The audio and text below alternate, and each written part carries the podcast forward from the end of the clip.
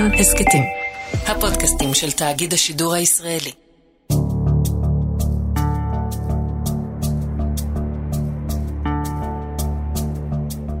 ברוך אתה אדוני אלוהינו מלך העולם שחלק מחוכמתו ליראיו בעבור החסידים של הרב אליעזר ברלנד זאת הייתה סיבה למסיבה. האיש הזה שהורשע בעבירות של קבלת דבר במרמה ועושק, יצא את שערי בית הכלא ארבעה חודשים לפני המועד המתוכנן.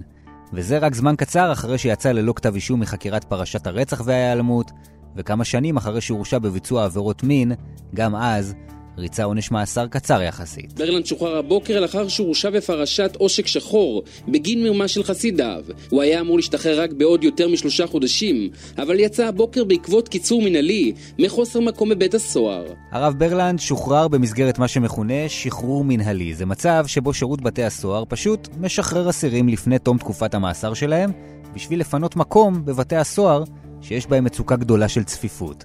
השחרור המוקדם הזה, כך מסתבר, הוא שרירותי, בלי שמושקעת מחשבה רבה בשאלה מי האסירים שיזכו ליהנות מהמצב ומי לא. פתרון שעל פניו נראה מאוד פשטני, ואיך נאמר בעדינות, לא חכם במיוחד.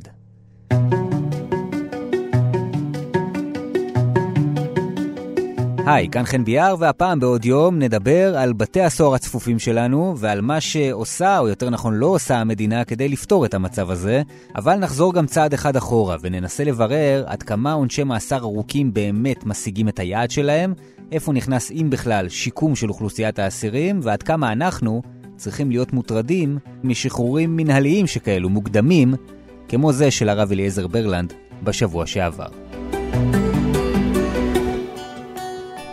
שלום, תמר אלמוג, פרשנית המשפט שלנו. שלום חן. שלום לפרופסור אורן גזל אייל.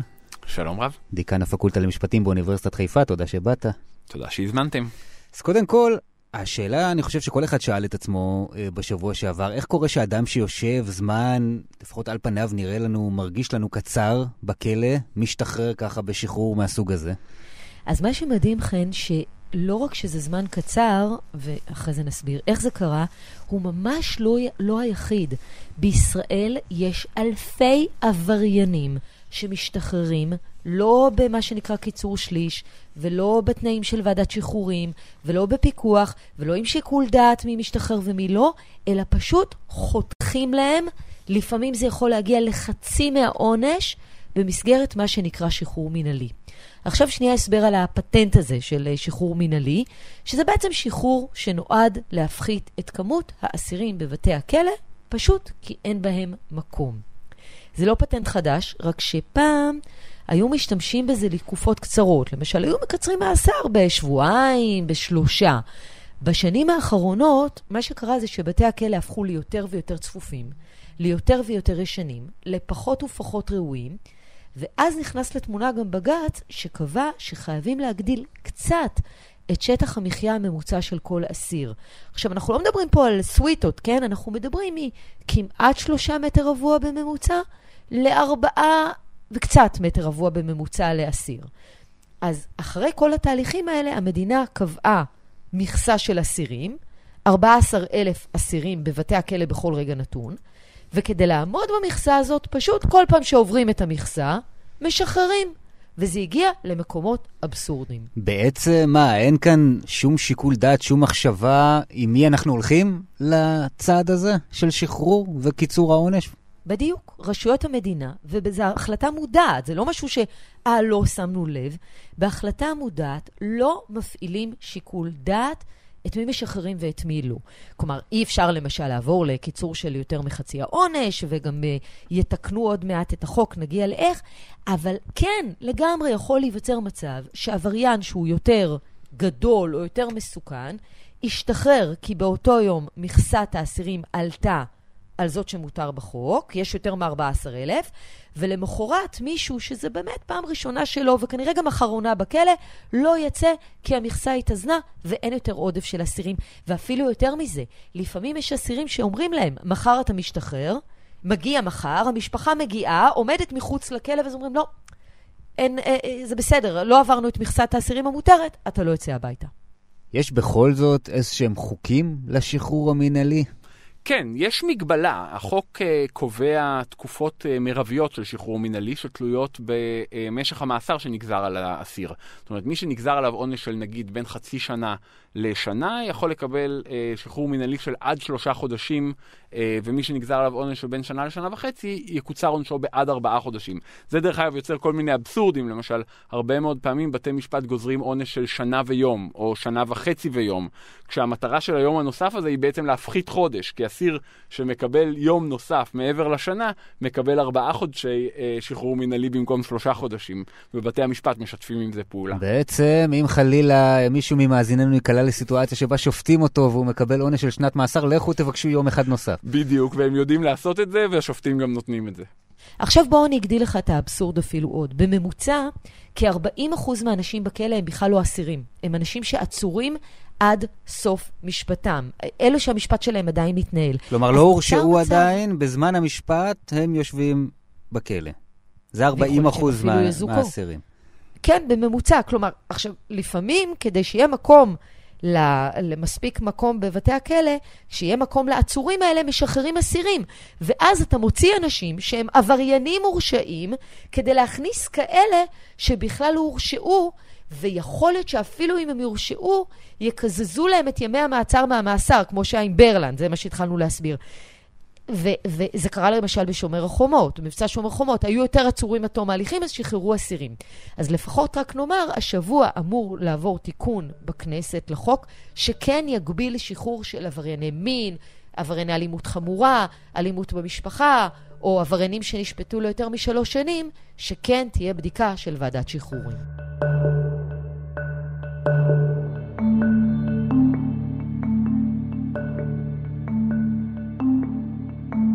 אני חייב להגיד שזה נשמע לי, למרות התיקון הזה, פתרון מעט חאפרי, הייתי אומר אפילו, פשטני מאוד. אוקיי, יש לנו את המכסה, עברנו את המכסה, אנחנו נשחרר את האסירים האלה. על פניו, הדבר המתבקש, נדמה לי, היה, אם חסר מקום בבתי הכלא, בוא נבנה עוד בתי כלא. טוב, בניית בתי כלא היא לא בדיוק הפתרון, אה, היא פתרון מוגבל. אה, ראשית, בגלל שזה לוקח הרבה זמן. חסר לנו מקומות כליאה היום. אם נחליט עכשיו לבנות עוד אשכול כליאה גדול, זה ייקח עוד 5-6 שנים לפחות.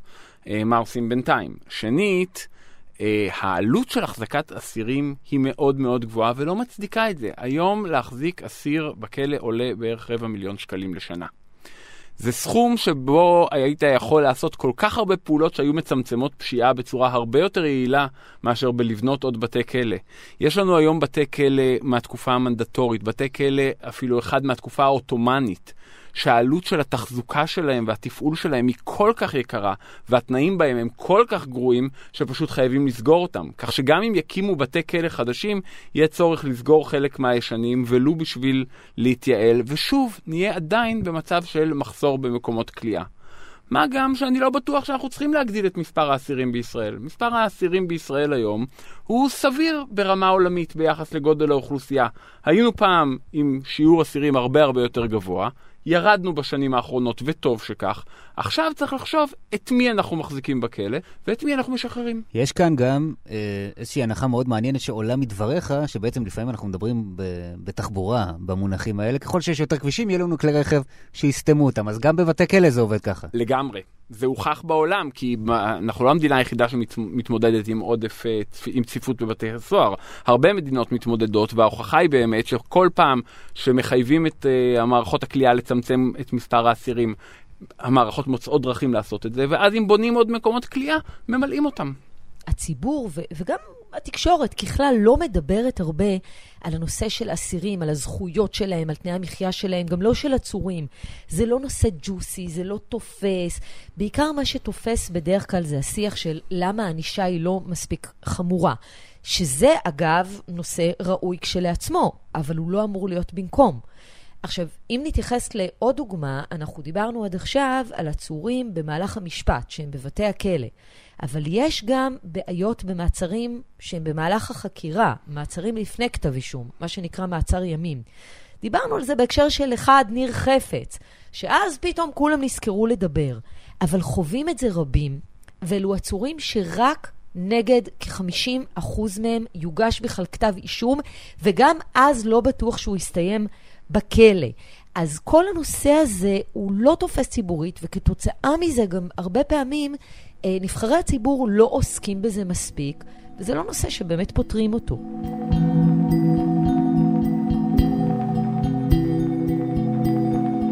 אני רוצה רגע לשאול אתכם שאלה שאולי אנחנו נשחוט כאן איזושהי פרה קדושה. הרי כמו שאת הזכרת, אה, תמר, באמת, בדרך כלל כאשר התקשורת נדרשת לעניינים מהסוג הזה, זה עם איזושהי אה, טענה למערכת המשפט שלא גוזרת עונשים חמורים אה, מספיק, שהיא לא נחרצת מספיק, שעונשים לא מהדהדים מספיק. ואולי באמת ראוי לשאול לאור מה שאתם אומרים, עד כמה זה באמת משפיע ומשנה? תראה, אה, חומרת העונש משפיעה לכל מיני דברים. אה, התפיסה הציבורית המקובלת חושבת שהעונש בעיקר משפיע על ההרתעה. זו שגיאה. כל המחקרים מראים, וגם דוח ועדת דורנר אומר את זה בפירוש, שההשפעה של חומרת העונש על ההרתעה היא ממש ממש שולית. אנשים לא באמת אומרים, אה, כדאי לי לעשות את העבירה אם אני אכנס בגינה לחצי שנה, אבל לא כדאי לי אם אני אכנס בגינה לשנה בכלא. זה לא דרך פסיכולוגית שבה אנשים חושבים.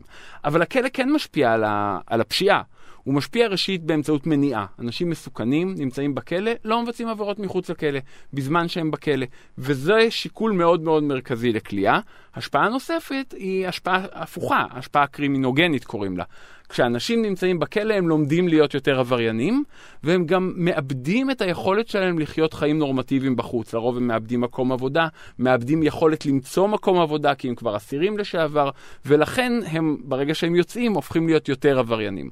אז יש כאן שיקולים שונים של ההשפעה של הכלא, לפעמים הוא יכול לצמצם עבריינות, בייחוד כשמדובר באנשים מאוד מסוכנים, שאי אפשר למנוע את המסוכנות שלהם בדרך אחרת. במקרים אחרים הוא דווקא מגדיל מסוכנות כי הוא מלמד אנשים להיות עבריינים. אני חושבת שהבחינה הזאת של ענישה כהרתעה היא גם מאוד מאוד תלויה במקרה, או אפילו בסוג התיקים. אם למשל מדברים על ארגוני פשיעה, בכלל שם שהכי הוכיח את עצמו כמרתיע זה מכות כלכליות.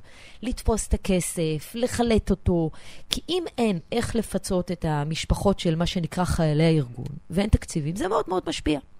בעבירות, מה שנקרא צווארון לבן, במלחמה בשחיתות, זה כבר כן יכול להשפיע יותר אם זה שנה או חמש, בעיקר מבחינת המסר הציבורי, שזה דבר חשוב, מסר ציבורי הוא דבר חשוב.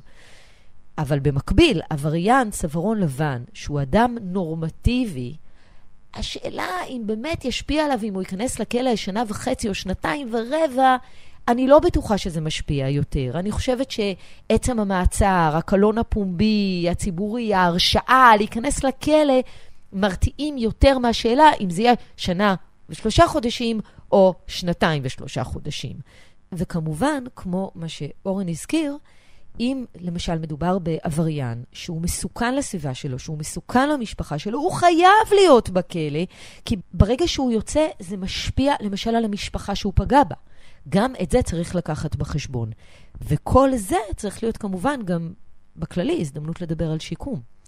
אז אפרופו שיקום, לכאורה זה דבר שמובן לנו מאליו. עבריינים שמגיעים לסיטואציה מהסוג הזה, בוודאי אם הם אסירים שחוזרים לבתי הכלא שוב ושוב ושוב, אנחנו מצפים לשקם אותם. אבל מה זה בעצם אומר? ומה אנחנו באמת עושים בשביל להגיע ליעד הנכסף הזה? שיקום זה לא דבר אחד, זה כמובן הרבה מאוד פעולות מכל מיני סוגים. לפעמים השיקום הוא פשוט לסדר לאדם תעסוקה. לפעמים זה ללמד אותו להתמודד עם תעסוקה, לקום בבוקר לעבודה ולחזור בזמן ו- ולבצע את העבודה. זה דבר שהרבה מהאנשים שנמצאים בכלא לא יודעים לעשות. לפעמים זה לטפל בהתמכרות. לפעמים זה לטפל בעבריינות שנובעת מעוני.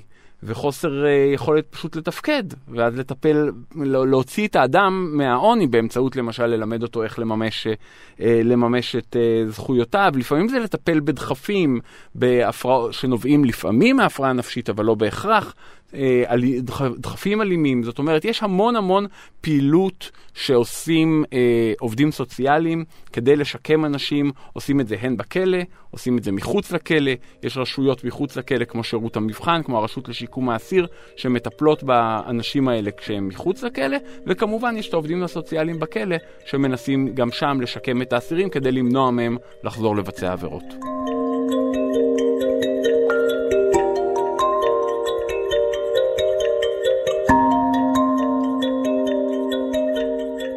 אז אמרנו בניית בתי כלא, זה לא הפתרון, זה לא מה שיעזור לנו, מה בכל זאת אפשר לעשות? כן, זה לא הפתרון היחיד, אבל חייבים לחשוב על חלופות לכליאה. עכשיו, חלופות לכליאה זה לא שחרור מינהלי.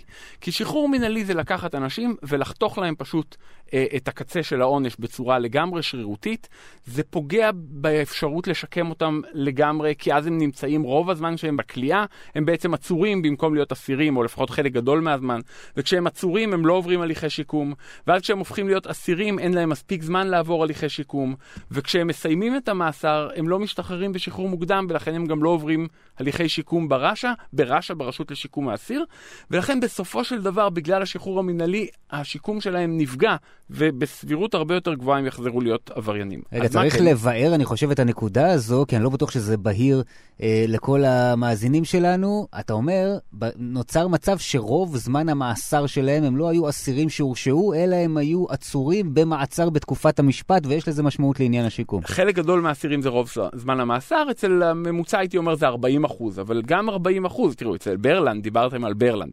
ברלנד היה עצור שנה, ואחרי זה היה אסיר חודש וחצי.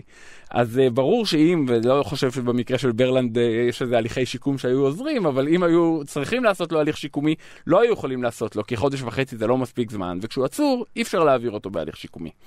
אז זו בעיה מאוד מאוד קשה עם הליך השחרור המינהלי. אז מה החלופה? החלופה היא לחשוב על אה, לא להכניס אנשים לתוך מערכת הכלייה, כמה שפחות להכניס אותם, כדי שאלה שצריכים להיות בכלא, יהיו שם מספיק זמן ויעברו שיקום. למשל, להגדיל הרבה יותר את השימוש בחלופות למעצר, או במה שמכונה מעצר בפיקוח אלקטרוני. אנשים שנמצאים בבית עם אזיק אלקטרוני, וזה במקום להיות, אה, להיות עצורים בכלא. ואז כשהם בבית, אם הם יוצאים מהבית מיד זה מצפצף לשב"ס.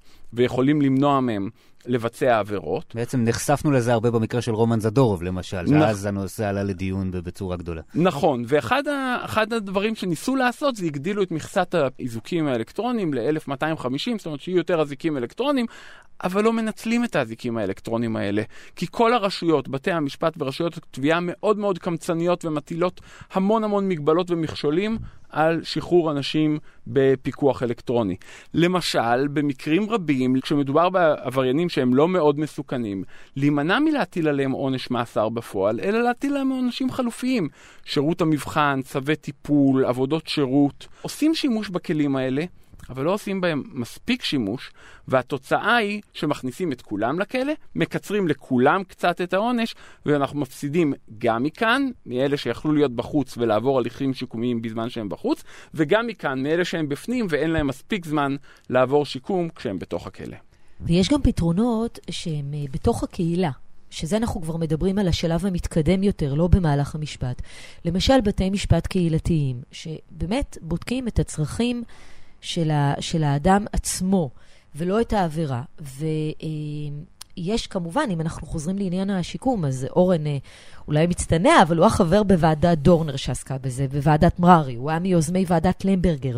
כלומר, היו ועדות שבדקו את הנושא הזה, הייתה כן נכונות של המדינה, כן הועברו תקציבים, אבל עדיין אנחנו חוזרים לנושא של הפתיחות החברתית או המודעות הציבורית, שהיא לא תמיד אה, אה, אה, מסתכלת בצורה הכללית. מדברים על ענישה מחמירה, וזה חשוב, ויש אנשים שדבר לא יעזור להם מלבד ענישה מחמירה, והם צריכים להיות בכלא, והם צריכים להיות בכלא המון שנים, ולקבל את עונש המקסימום, אבל במקביל צריך לחשוב גם על המקרים שיתאים להם יותר שיקום.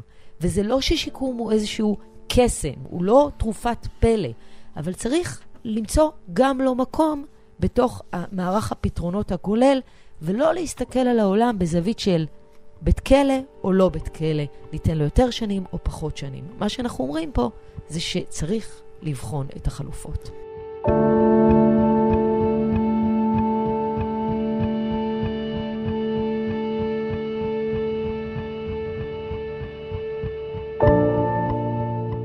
אתם יודעים, מה שבסופו של דבר אני לומד מהשיחה הזו, שיש פער מאוד גדול בין הבעיות של מערכת המשפט כפי שהן נתפסות אה, בעיני הציבור, ואולי גם לפעמים בדיווחים ובכתבות שלנו, לבין הבעיות האמיתיות, אני אומר במרכאות, מה שאתם מצביעים עליהן כאן, שהן שונות לגמרי, אולי אפילו הפוכות. אני מסכים, יש פער מאוד מאוד גדול, אנשים שומעים על תיק, הם בדרך כלל ישמעו את הכותרת, הם ישמעו את שם העבירה, ויגידו איך יכול להיות שהאדם הזה קיבל כל כך, אה, תקופה כל כך קצרה בכלא. כשבאמת, כשאנשים, אנשי מקצוע מסתכלים על זה, אומרים למה בעצם שלחו את האדם הזה לכלא, כשאפשר היה לעזור לחברה הרבה יותר, לעזור לו, ולעזור לחברה הרבה יותר, אם היו שולחים אותו לאיזשהו עונש חלופי, והיו גם מפנים מקומות בכלא לאנשים שבאמת צריכים להיות שם. אז חלק מהבעיה היא באמת אותה תפיסה ציבורית. זאת אומרת, חלק מהבעיה היא שהציבור, אה, בגלל האופי של הדיווחים גם, רוצה ענישה יותר מחמירה, רוצה יותר כלא. זה מה שנתפס בעיניו בתור הדבר הראוי. אני אגיד לך, עשו מחקרים בעולם. אה, במדינות, וזה כמעט בכל המדינות בעולם, למעט נדמה לי סינגפור, אנשים חושבים שהענישה מקלה מדי, גם בישראל. ואז לקחו אנשים, ובמקום לשאול אותם אם הענישה אה, מחמירה מדי או מקהילה מדי, הראו להם גזרי דין. עם כל העובדות, עם כל מה שעשה הנאשם, אבל מצד שני גם עם כל הסיפור של הנאשם, עם מאיפה הוא בא, עם מה הוא עשה, עם מה עשה נפגע עבירה, כל הסיפור ההוליסטי, ביקשו מהם להטיל את העונש. העונשים בהרבה מקרים היו יותר קלים מהעונשים שהשופטים הטילו. זאת אומרת, חלק מהעובדה שאנשים חושבים שהעונשים הם מקלים מדי, כי הם שומעים נגזרת מסוימת של הסיפור, והנגזרת הזאת נראית להם מחייבת ענישה יותר מחמירה. חשוב לדעתי שלא ניפול גם עכשיו בתוך העניין הזה של לתת כותרת. יש הרבה מאוד מקרים לטעמי שענישה כן היא מקלה מדי, כן היא לא ראויה מספיק, וגם על המקרים האלה צריך לדבר. אבל אנחנו גם צריכים לשאול האם בחלק מהמקרים אנחנו לא פותחים פתח לעבריינות חוזרת. וצריך להפריד בין העבריינים האלה לעבריינים האלה, וזה בדיוק מה שאנחנו אומרים, שלא קורה עכשיו, למשל, כשמשחררים בצורה סיטונאית. וכן, אני חושבת שנאמר לסיכום, וחשוב לומר, שכל מה שדיברנו כאן הוא על עבריינות פלילית. לא דיברנו כאן על אה, אסירים ביטחוניים ומחבלים, זה ממש כל מה שדיברנו עליו לא נוגע אליהם, הנתונים האלה הם לא רלוונטיים שם. פרופסור אורן גזל אייל, דיקן הפקולטה למשפטים באוניברסיטת חיפה, תודה רבה שבאת. תודה רבה לכם. ותמר אלמוג, פרשנית המשפט שלנו, מעניין וכיף כתמיד, תודה רבה. תודה לך, חן.